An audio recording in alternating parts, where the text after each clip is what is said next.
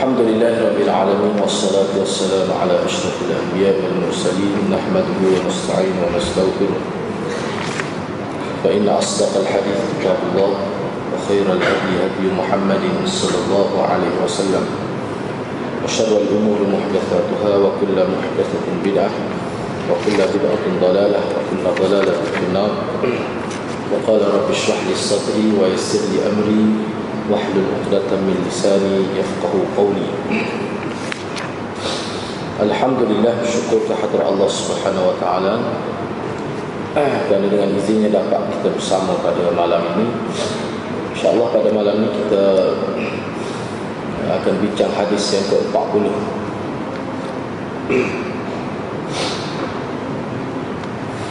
Iaitu hadis yang menyentuh berkenaan dengan uh, peringatan Nabi sallallahu alaihi wasallam supaya tidak tertipu dengan dunia ini.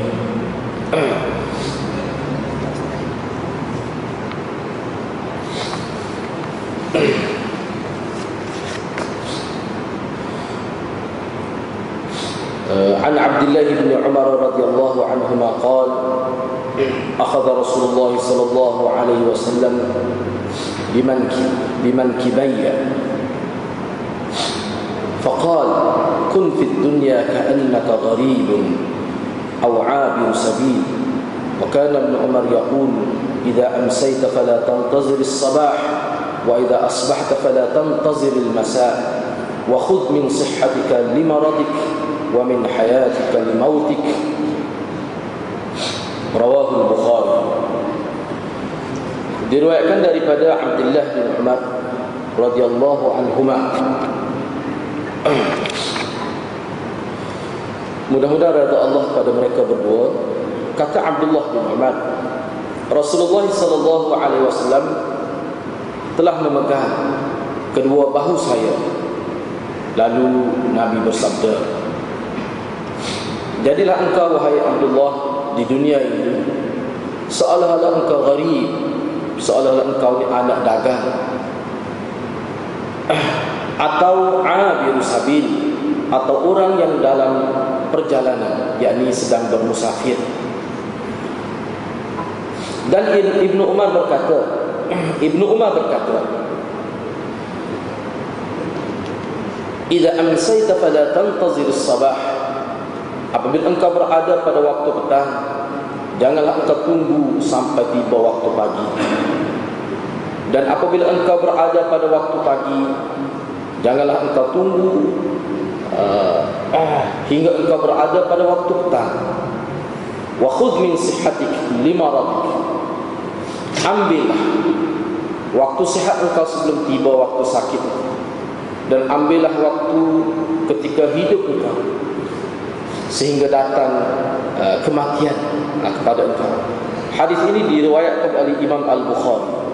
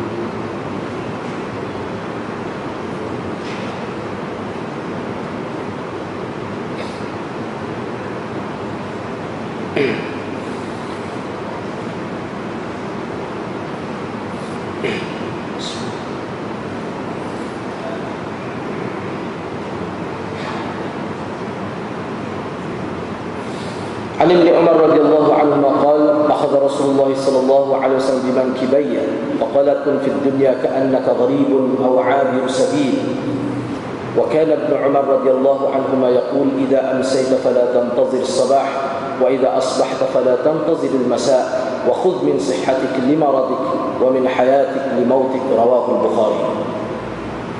Dari Ibnu Umar radhiyallahu anhu beliau berkata Rasulullah sallallahu alaihi wasallam memegang kedua bahu saya lalu bersabda Jadilah engkau di dunia seakan-akan orang asing atau pengembara Ibnu Umar berkata jika kamu berada di waktu petang jangan tunggu sampai ke waktu pagi. Dan jika kamu berada di pagi hari jangan tunggu hingga waktu petang. Gunakanlah kesehatanmu sebaik-baiknya hingga datang waktu sakitmu dan gunakanlah kehidupanmu sebaik-baiknya hingga datang kematian uh, kepadamu. Uh, riwayat Bukhari Kebaik hadis ini uh, adalah hadis yang ke dari segi urutannya hadis yang ke-40 uh, daripada susunan hadis dalam kitab Matan Arba'in ini ini adalah hadis yang ke-40 maknanya kita sudah berada di hujung lah. Uh, beberapa hadis ada lagi. Mana kita akan uh, habis akhir-akhir ni hadis Matan Arba'in jadi kalau kita tengok dari segi makna hadis ini Secara perbincangan secara keseluruhannya Ada hadis ini secara umumnya juga menyentuh uh, Berkenaan dengan uh, zuhud juga sebenarnya. Uh, Menyentuh berkenaan dengan zuhud. Yang mana kalau sebelum ini Ada dah sebenarnya hadis Iaitu hadis yang ke-31 Hadis khusus membicarakan tentang zuhud Ha, jadi pensyarah-pensyarah kerana lama ulama yang membuat syarah yang membuat syarah terhadap matan arba'in ha, jadi kalau kita tengok syarah-syarah uh, apa ni ulama berkenaan dengan matan arba'in mereka sebut begini. Kaitan. Ha, di antara hadis 40 ini dengan hadis hadis yang ke-40 ini dengan hadis ke-31 ini dia ada uh, kaitan sebenarnya. Jadi yang pertama ni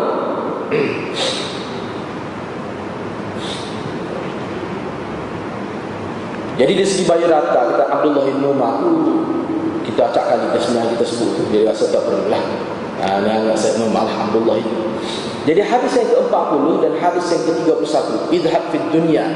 Okay, ha, hadis yang ke-31 tu ha, ha, kalau mana ada kitab tu cuba rujuklah hadis ke-31 tu. Nabi sebut zuhud lah. Ha, ha, pada dunia dua perkara Nabi sebut dalam hadis tu kan. Mana pasti Allah akan suka kepada. Izhab ma'i dan nas Zuhudlah apa yang ada Yang ni kita tidak tidak minat pada harta kan? Orang akan suka pada kita itu Kau rengkahnya hadis yang ke-31 Jadi perbincangan hadis yang ke-31 itu Adalah perbincangan secara khusus Berkaitan dengan zuhud itu sendiri Jadi kalau kita perhati Mana hadis yang ke-40 ni dan hadis yang ke-31 sebenarnya menyentuh persoalan yang sama iaitu pak berkenaan dengan zuhud. Tapi kalau kita tengok, kita renung, kita tengok huraian ulama sebenarnya dia ada beza. Walaupun walaupun uh, kedua hadis menyentuh berkenaan zuhud tetapi uh, aspek yang disentuh itu ada beza. Berbeza.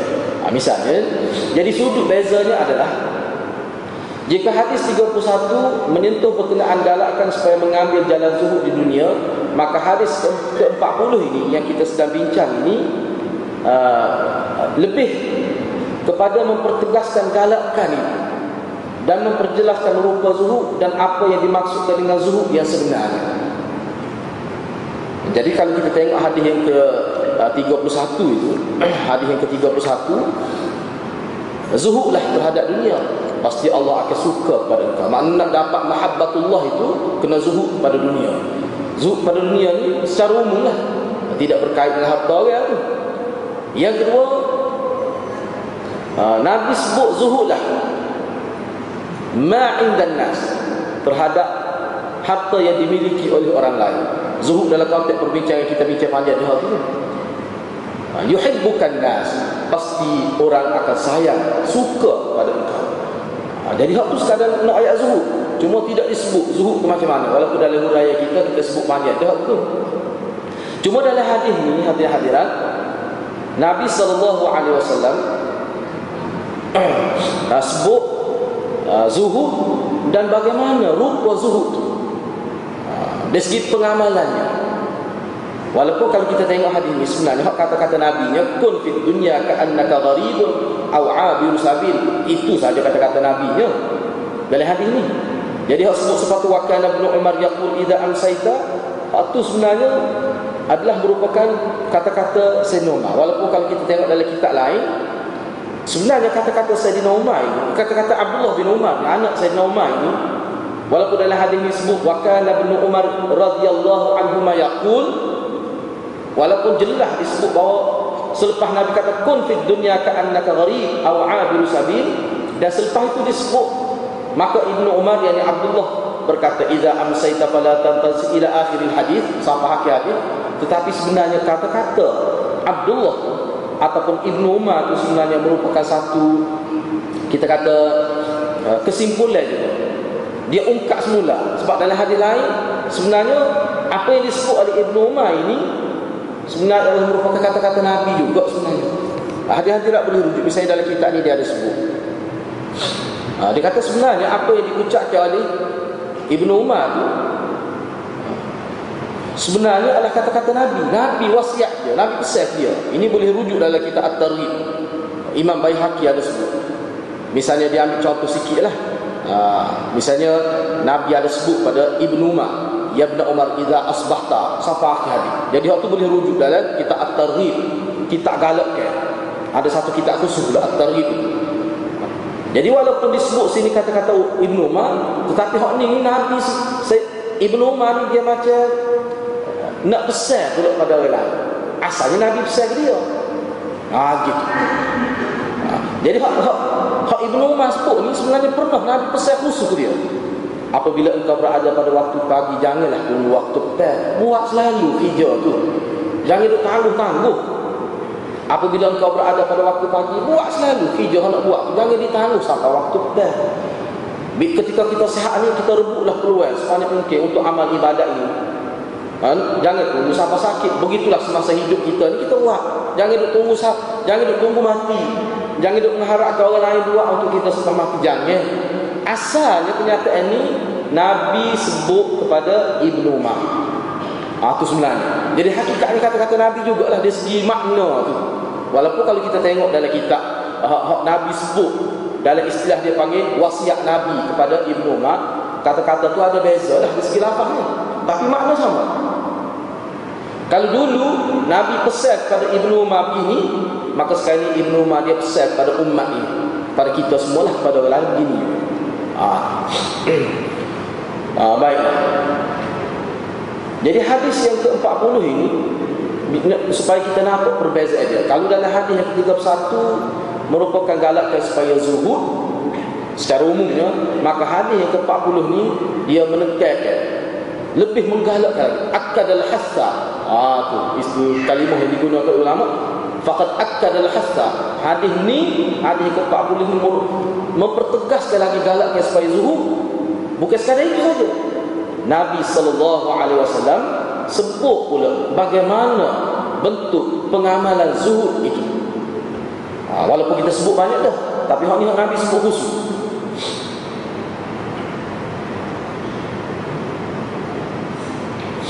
Ha, misalnya dalam sebab Ibn Rujak ni salah seorang ulama yang membuat syarah terhadap matan arba'in. Jadi haklah hadis-hadis nak tengok mudah ya kalau kita tarik dalam internet dia akan tubik senara. Ha, berapa syarah matan arba'in. Kita boleh ambil akses mana maklumat itu dalam bentuk PDF. Banyaklah. Ha, banyak ya. Ha, misalnya Ibn Rujak berkata berkaitan dengan hadis ini. Ibn Rujak berkata dengan hadis ini maka para ulama telah menafsirkan maksud zuhud di dunia. Jadi hak hadis 31 itu seolah-olah ditafsirkan oleh hadis yang ke-40. Apabila Imam Ahmad ditanya maksud maksud zuhud kepada dunia, maka Imam Ahmad menjawab. Dia kata qasrul amal, pendek angan-angan. Qasrul amal, pendek angan-angan. Jangan duk berangai kuat sangat. Sikit-sikit lah. Sebab angin-angin kadang-kadang boleh menyebabkan jadi motivasi juga kepada manusia. Tapi kalau jadi panjang angin dia rugi masa, dia, dia tak jadi hijau. Ha, qasrul amal. Walaupun dalam istilah bahasa Arab dia tidak panggil amal amal tu kira nak sesuatu duk teringat-teringat terhadap sesuatu tetapi tidak diiringi dengan usaha yang sepatutnya Pak tu dia panggil amal Pak kita naknya Hak, tidak disebut angin-angin Bila nak sesuatu kita buat. Buktikan dengan perbuatan. Kerja sepenuh lah kita kata. Ha, Bekerja dengan sepenuh ha, Jiwa. Sepenuh tenaga. Ha, Itu dia tidak panggil amal dalam pasal ha, Itu tu disebut sebagai uh, Tamani lah. Ha, Itu maknanya cita-cita. Ha, Cita-cita. Target dia. Ha, Hak ni dikata kasrul amal. Amal ni maknanya uh, Hamzah mim lam. Aja dia amal dengan erti nak sesuatu kau teringat sama. Tetapi tidak diiringi tidak tidak ada usaha yang sepatutnya dibuat. Tak ada buat ah tu maksudnya uh, jangan dipandai sangat rugi masa. Ah tu kata Imam Ahmad. Orang tanya kita zuhud dia kata qasrul amal. Yang kedua apabila seseorang berada di waktu pagi maka dia berkata aku tidak akan sempat berada pada waktu petang. Ah, itu kata Imam ini zuhud sebenarnya. Mana bila dia duduk pada waktu pagi dia kata, eh, tak sempat dah. Kita ni mungkin tak sempat dah untuk kita berada pada waktu petang. Dia kata gitu ketika dia berada pada waktu pagi. Jadi kata-kata ini menjadi motivasi untuk dia bekerja, untuk dia isi masa masa sebelum sampai masa petang tu, kalau kita panggil masa pagi itu dengan amalan yang berkualiti sepenuh saat, setiap saat sampai nak tunggu waktu petang. Sebab dia dia fikir kemungkinan tak sempat. Sebab berfikiran sedemikian mengikut Imam Ahmad itulah zuhud. Itulah zuhud. Maknanya daripada sini kita boleh nampak bahawa Imam Ahmad berdasar pada hadis dia faham zuhud. Zuhud ni maknanya tidak bazir masa. Itulah maksudnya.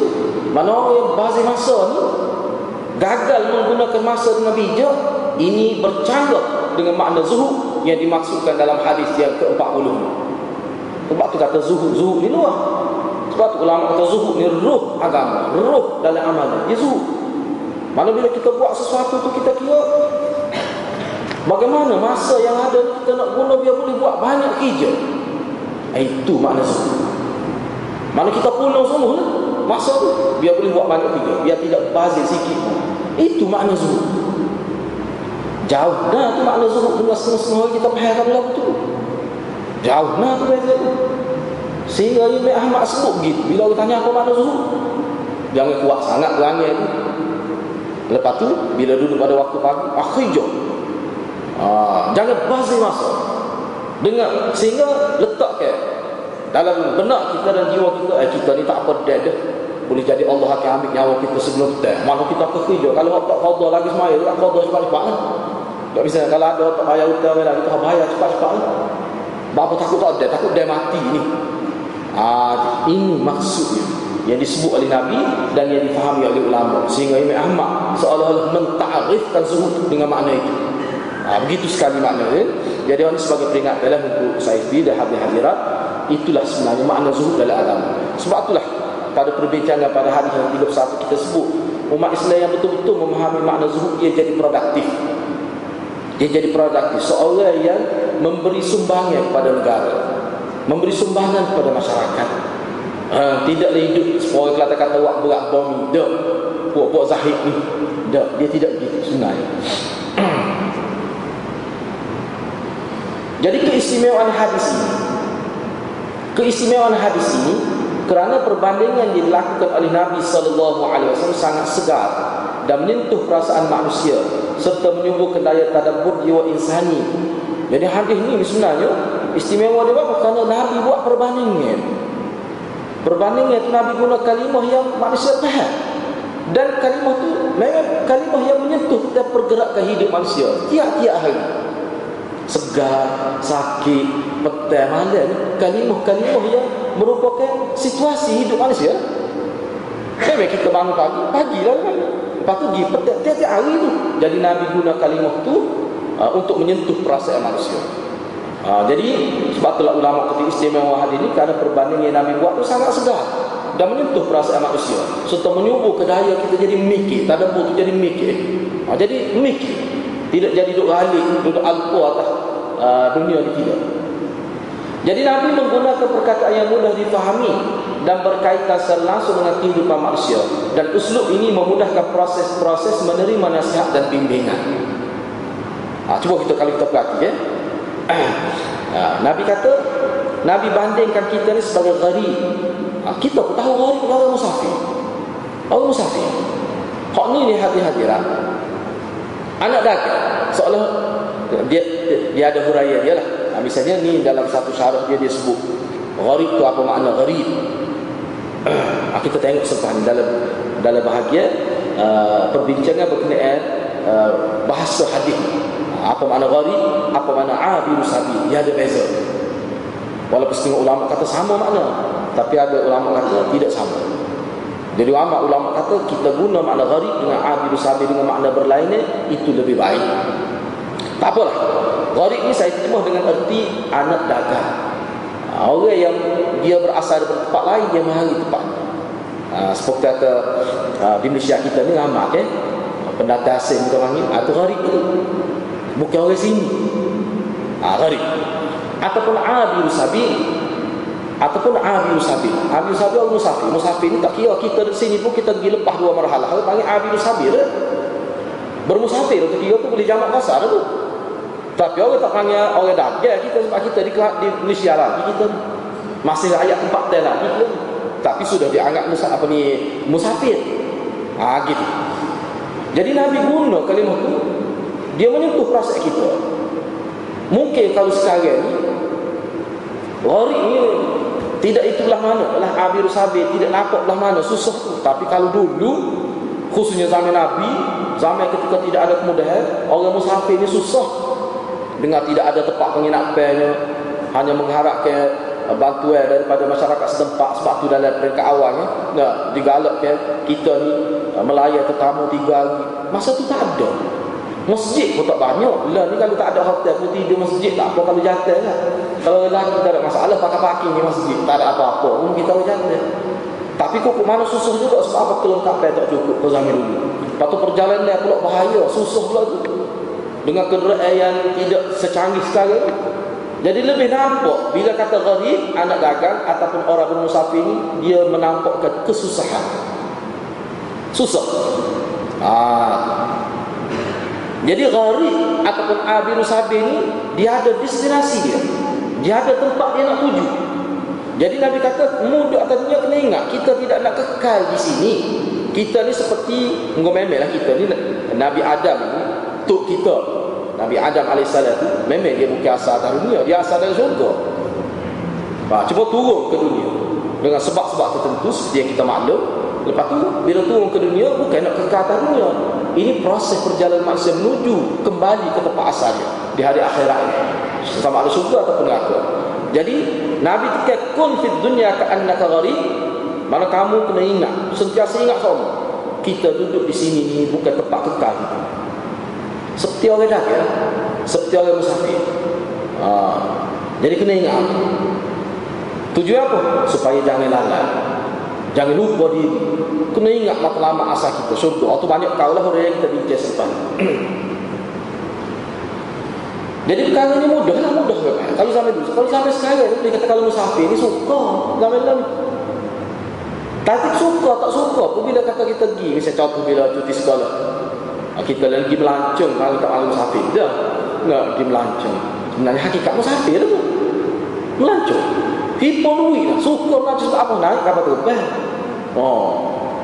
Naik kita terbas kena tu ambil bahas bisnes kelas tu dah. Orang lagi dah itu suka tu bukan sebulan lagi nak pergi melancong lagi musafir tu. Duk teringat dah ni.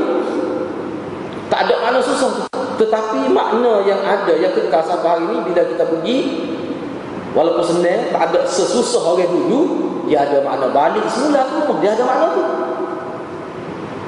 Misalnya kita pergi ke, kita contoh yang kata dah, ah, kita pergi Mekah ke, kita pergi ke Bangkok ke, pergi melancong situ. Kita akan balik lagi mana tu. Sebab apa?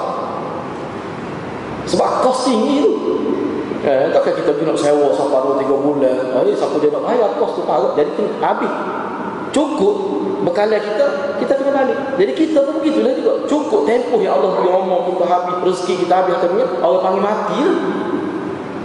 Bila mati maka kita masuk dalam alam barzah sebenarnya bergerak tu bukan mati hakikatnya bergerak Cuma proses dia masuk ke alam barzah uh, dipendam apa ni diperai kita kata sementara lepas tu kita akan kembali kepada tempat yang kekal abadi darul akhirat itu.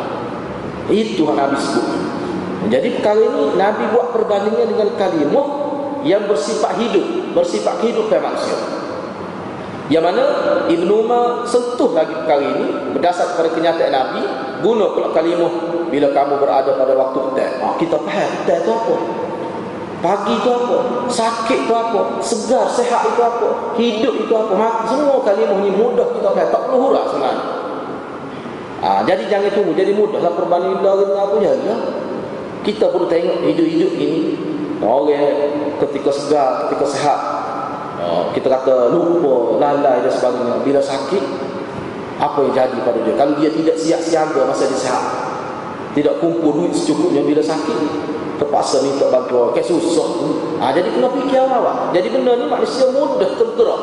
Ha, terdetik ataupun hadut alik-alik jadi mudah tersentak lah. Oh, ni. Ha, ini maknanya hadis Nabi ni dalam konteks untuk targhib dia panggil. Targhib dengan arti nak menggalakkan manusia supaya ada semangat zuhud itu. Sebab selain daripada apa yang Nabi sebut khasiat zuhud ni dia menyebabkan manusia itu dia tidak tidak terpinga-pinga bila dia susah. Sebab apa? Dia zuhud dia dia cadad dia sudah siap awal-awal lagi. Jadi bila kena waktu sakit dia tidak gundah gulana lah. dia tidak sedih. Sebab apa? Dia sudah bersedia.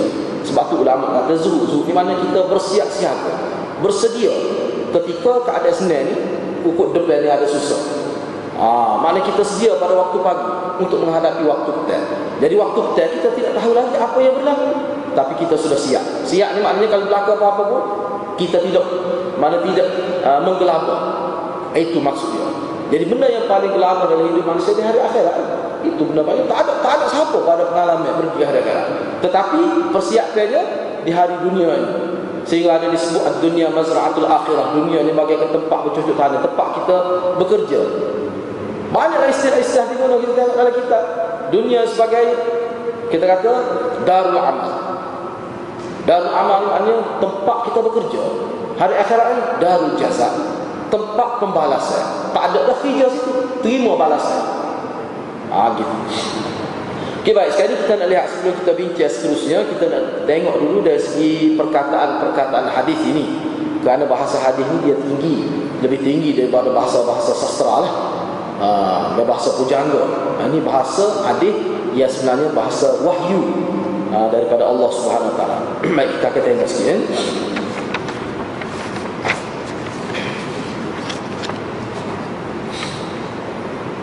Jadi dalam hadis ini sebut uh, Mankibaya Mankibaya dari segi terjemahannya dengan arti uh, bahu.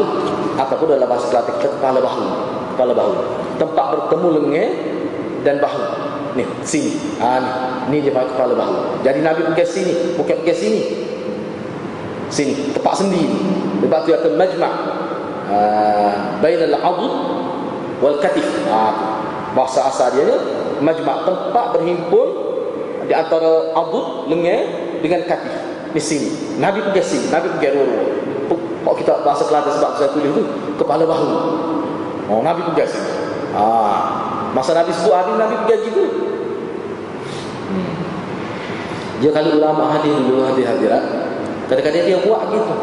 Ada ulama tu dia dia tahu bahawa sahabat ada buat. Dia ingat masa nabi sebut hadis nabi duduk atas kuda jadi bila dia nak cerita hadis naik atas kuda. Dia atas kuda. Sebab masa Nabi sebut hadis tu Nabi tak atas kuda. Nak suruh nampak jelas sunnah tu. Itu cara sahabat pergi sunnah. Dia nampak tu, dia nampak tu dulu kan.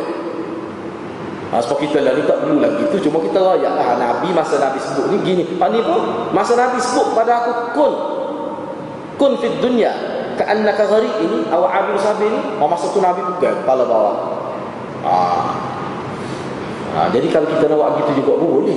No, tapi ramah ni tak nak buat gitu. Misalnya kita naik atas motor, ha, naik atas motor, dah kuda tak ada. Ha, boleh mana buat tapi ulama kata tak perlu lah tu. Cuma kita lah situasi bagaimana. Jadi manki bayan tempat bertemu lengan dan bahu. Kalau kita panggil kepala bahu. Ha. ha itu maknanya. Nabi pergi sini. Nah, takut silap faham lama dia ingat sini Nabi pergi ataupun sini. Tak. Di kepala bahu. Nak biar jelas. Ghari apa makna ghari? Yang saya terjemah itu dengan makna anak dagang perantau. Ha.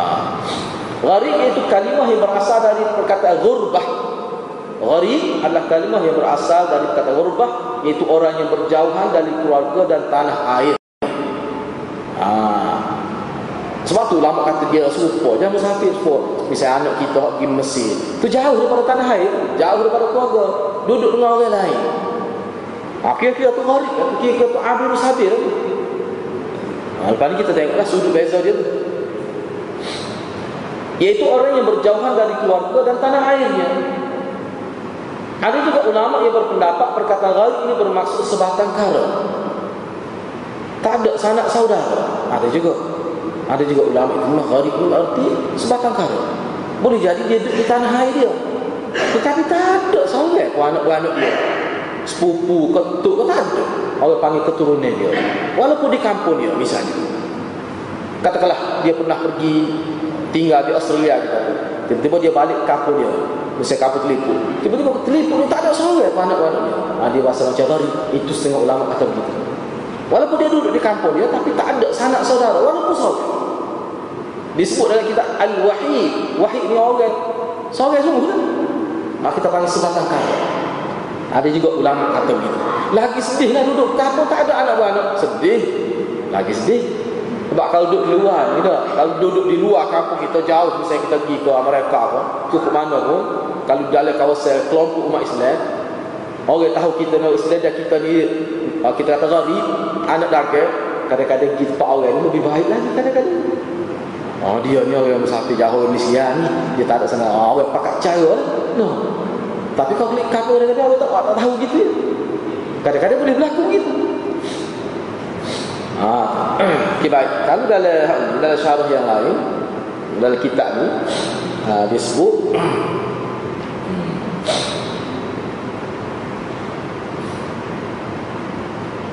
Makna lain silah ha, Saya nak sebut perbezaan dia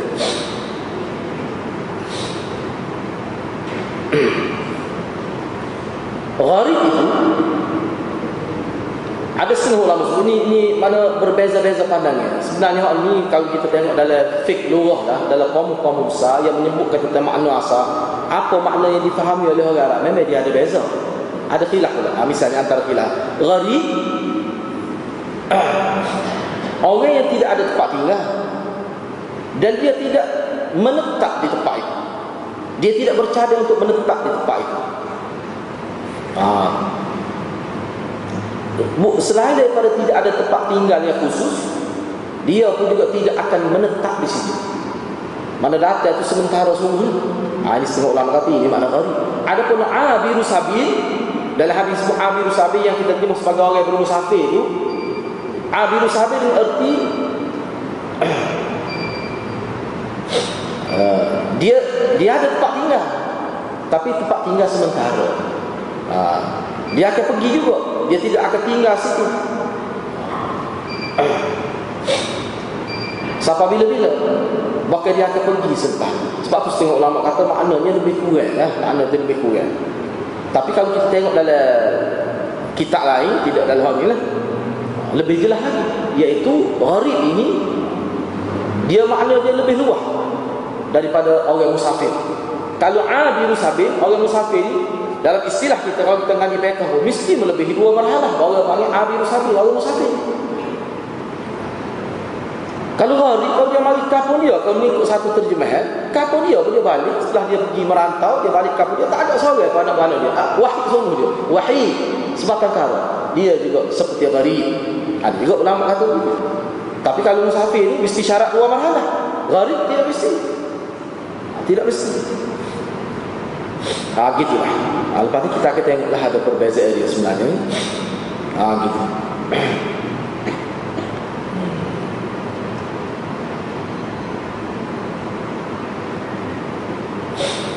Wa 'abiru sabil akmal zuhdan min al-gharib. 'Abiru sabil yakni orang bermusafir sebenarnya lebih lengkap lagi makna zuhud lebih jelas lagi nampak makna zuhud daripada gharib Kenapa? Karena orang musafir ini dia tidak duduk orang musafir ini bila dia tidak dia kapal dia. Sebab dia musafir. Sebab dia ada asalnya ada tempat tinggal, ada kapal halaman. Dia pergi. Dia akan balik dalam jangka masa tertentu. Ha. Ini perbandingan sebab kita di atas dunia ni tak? Atas dunia Kita akan berasal dari surga Asal keturunan kita Nabi ada tu manusia. Kita mari sini. Kita akan balik ke sana. No oh? Tak sik oh? Tak ingat Tak khabar apa Memang dia pergi situ Ada makna mari Duduk sementara Sementara tu kadang-kadang naik tahun. No Dia akan balik semula. Setuju tak setuju Dia akan balik semula. Itu dia ada makna Seperti orang musafir. Bila kita pergi Akan balik semula itu perubahan wajah syabah dia tu. Wajah syabah sudut persamaan. Ha, dia ada makna gitu. Gharib ni hak kata anak dagang ni gharib ni. Ha, dia ya jenis lah kita gharib dia duduk. Kadang-kadang dia duduk situ. Selama mana kita tengok orang kampung kita misalnya kita daripada Bangladesh mari duduk sini. Memang duduk, memang duduk dia tak kelik lah. Memang kadang-kadang beranak sini mati sini. Tak ada keluarga. Ha, itu gharib. Dia tidak niat nak bermusafir pun. Nak main lagi duduk sini. Dia nak mati sini. Ha, kira-kira gitulah. Ha, itu beza dia ni. Kami setengah-setengah ulama. Ha, kuku mana pun, kita faham lagu mana pun, dia ada makna berpindah tempat tu ada makna. Intiqal tu. Dia ada makna juga tu. Eh? Kira baik, tak apa. Sebab makna dia tidak satu. Dia ada beberapa perbezaan. Lah. Abir Sabil Orang yang berjalan di jalan. Namun yang dimaksud di sini adalah orang yang berkelana Bermusafir. Abir Sabir ni asal mana orang yang berjalan? Kita boleh panggil Abir Sabir Asal bahasa Arab bila kita jalan kaki. Jalan kaki Kalau naik motor Ada jalan lah. Misalnya kita pergi ke jalan raya Kita bergerak lah. Sama ada dengan kenderaan kita ke Dengan berjalan kaki ke Tak kira lah. Ketika kita berjalan Bergerak di atas jalan itu Orang panggil Abir Sabir Di segi bahasa. Tetapi dalam konteks hadis ni Maksud Abdul Sabir ni orang yang berkelana yakni orang yang bermusafir. Itu maksud dia. Ha, saya tekan hal ini biar kita nampak sebab ni kita faham sebab Nabi dalam hadis Nabi nak buat perbandingan. Kita faham ni perlu, perlu ni kita faham ni untuk supaya mudah faham huraian hadis datang. Ha, huraian hadis datang. Hmm. Ha. Al, ha, ni itu segini. Tak apalah kita sebut. Eh. Jadi dalam hadis ni disebut gharibun au. Ha, bagi yang belajar bahasa Arab, bagi yang belajar bahasa Arab Walaupun di situ terjemah Melayu Susah sebenarnya nak menangkap makna tu Kun fid dunya Jadilah engkau hai ibnu apa ni ibnu Umar asalnya semasa hidup di dunia ni seolah-olah engkau ni gharib atau Biasanya au ni untuk menunjukkan makna kalau dalam bahasa hadis dia panggil syak perawi. Biasanya gitu au. Maknanya seolah-olah perawi tak ingat Nabi sebut gharib ke atau Nabi sebut abiru sabi. Jadi ini ini bahasa biasa tapi sini tidak mana gitu eh? Kalau kita kalau kita ni hidup dalam dunia seolah-olah gharib atau abiru sabi. Ha, kalau kita kata au dengan erti syak perawi, ya au ni ada dalam istilah ni panggil syak perawi. Syak perawi yang maknanya perawi hadis ni dia tak ingat. Nabi sebut gharib ke di sini atau Nabi sebut abiru sabi.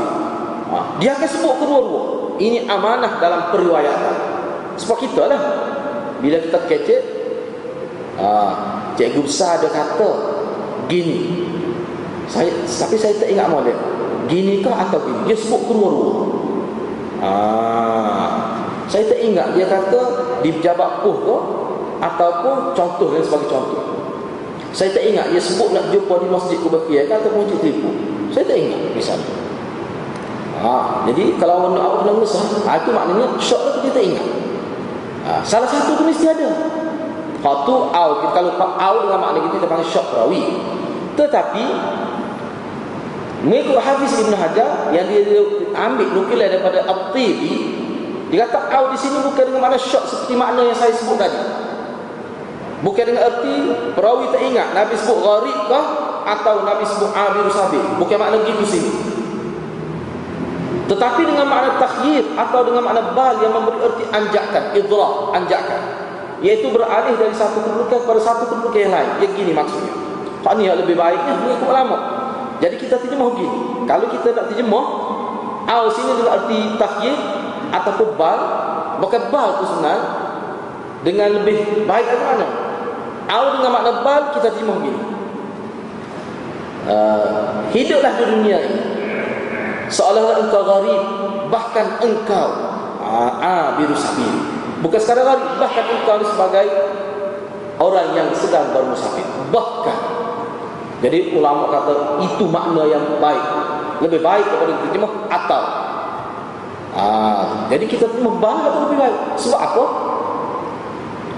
Gharib bahkan abiru sabil sebab gharib kalau anak dagang ni boleh jadi dia dia tak usah balik dah kampung halaman dia. Memang dia mari nak duduk sini. Ah, kita, kalau kita berasa begitu kita ingat dah manusia ni kalau berasa dia duduk empat orang dia dia dia kecemak lah akhlak pun dia buat balik. Maka dia mari duduk empat orang jadi kita mari duduk atas dunia ni tempat tidak bukan tempat asal kita ni kena beringat sikit.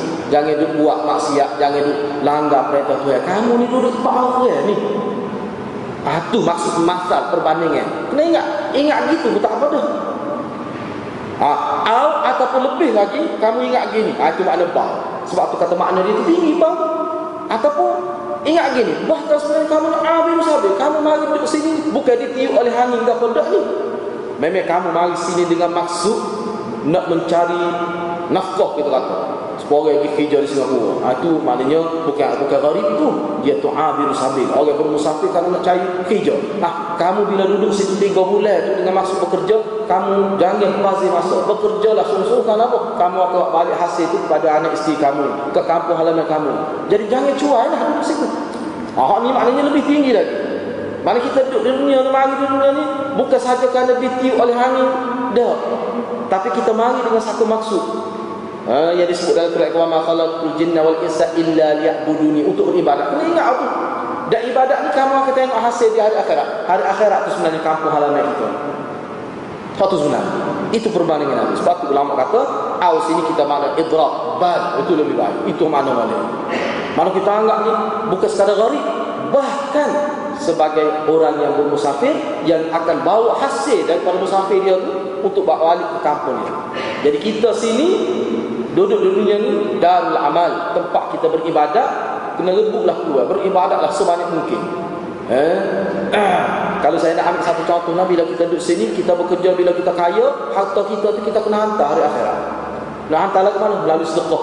Sebab tu sahabat Nabi harta ni sedekah. Sedekah sama apa? Dia tak rasa hilang duit tu. Sebab apa? Dia hantar ke hari akhirat. Kita duduk atas dunia ni, harta kita nak banyak ni, dah.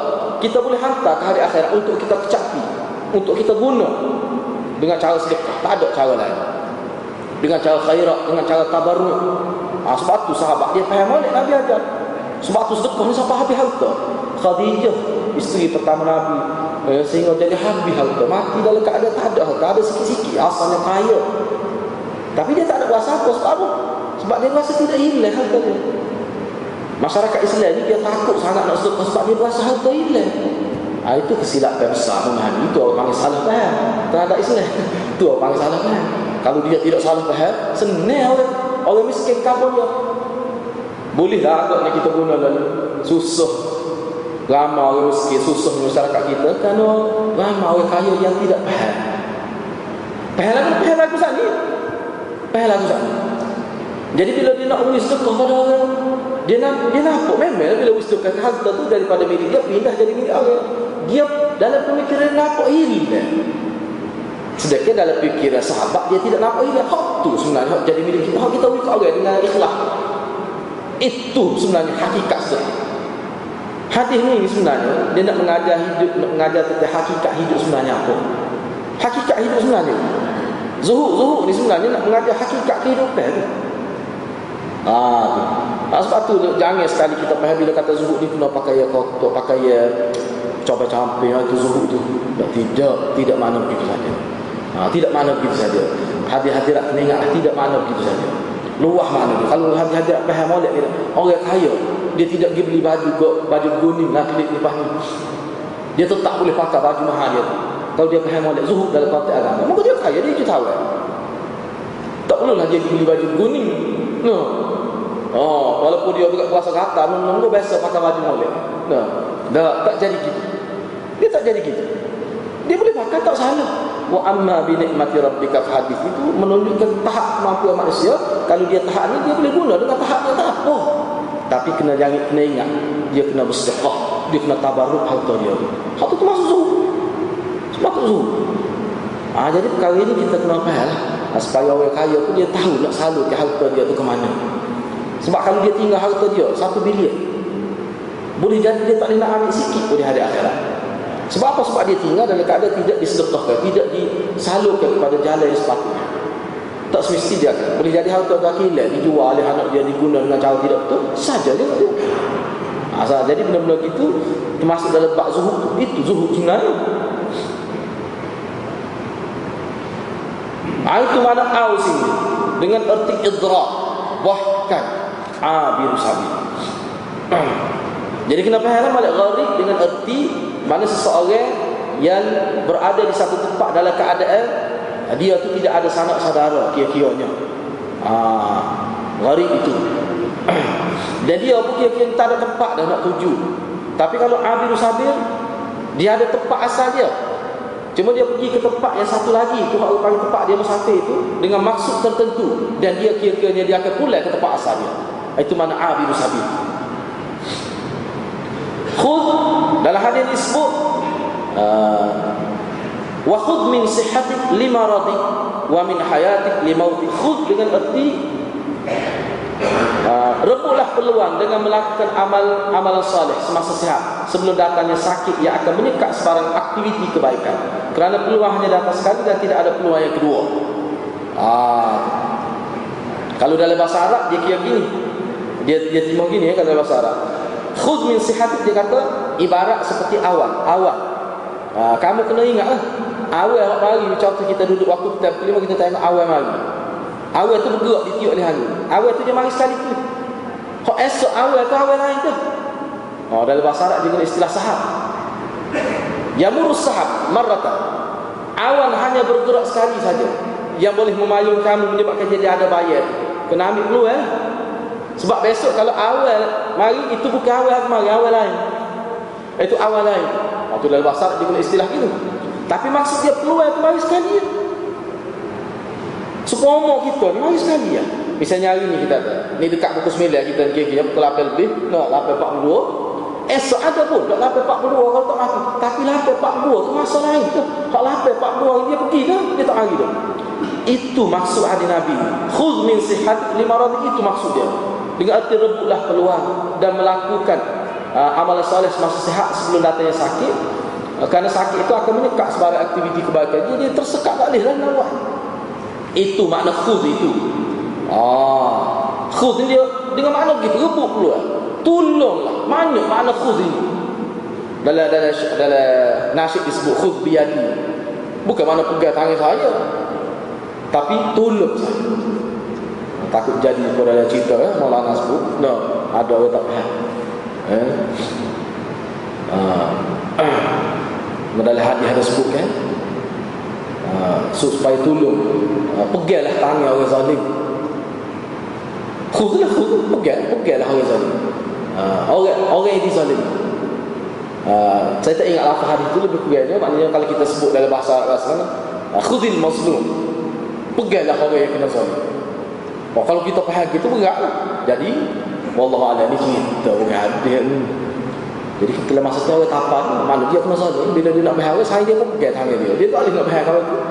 Sebab dia tengok hadis tu, pegang. Bila orang kena saja, kita pegang tangan dia. Dia pegang sungguh. Dia kawan tu nak balas kali. Dia kata ada dalam hadis bukti tu. Khus itu dengan mana tulung. Khus itu dengan mana tulung. Banyak mana ni. Kena ingat molek eh. Sebab kalau kita ngaji pondok kan Berbukalah di atas alat tamri. Sunat berbuka di atas utama alat tamri. Oh, patutlah mana buka di atas utama Alat kan mana di atas. Mana di atas ni mana ada benda? Di bawah Kalau bawah pada atas. Jadi berbuka sunat berbuka di atas utama Alat tu dia mana atas sungguh. Sedangkan alat ni ada makna Bermakna bak dengan berbukalah walaupun ala tapi kita terjemah dengan buah Kata apa makna untuk buah tamak? Pinggir kita duduk buah pinggir tamak tu. No, itu lagi mana-mana jadi hak ni kena faham balik. Hadis-hadis ya. Khudh min sihat lima rad. Ah supaya dia qama terqamatis salah. Terqamatis salah terqamatis salah. Qad qama. Ah, ah. telah ditunaikan semaya telah mana tak semaya lagi tu ilah qamak ya qad qamatis salat qad qamatis salah sesungguhnya sembahyang telah ditunaikan oh kalau kita terjemah begitu parah kat tu memang hak tu asal Ah, sebab tu dia terjemah ni kadang setengah-setengah tepat dia kena melihat dari segi balarah dia. Kerja mati salah tu kalau kita sebut kan. Ni kita ni supaya semaya dah kena jaga mal dia. Oh, jangan duduk alas duduk gua lagi. Setelah hal kamak tu supaya semaya dah.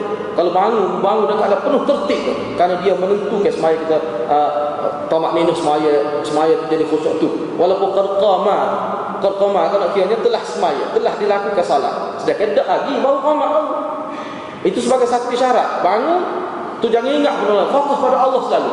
Itu falsafah sebalik perkara salah itu. Jadi kalimah-kalimah begitu dia kalau kita faham dia boleh memberi satu uh, keinsafan kepada kita. Ha gitu. ha, jadi seterusnya kalimah lain itu kita akan bincang minggu seterusnya insya-Allah. Ha, jadi harapnya hati-hati boleh faham lah apa yang saya sebut ni. Uh, tujuan kita sebut gini supaya kita nampak bahawa bahasa hadis ini dia tinggi tidak seperti bahasa biasa ya. Rasa setakat itu dah wabillahi taufiq Wassalamualaikum warahmatullahi wabarakatuh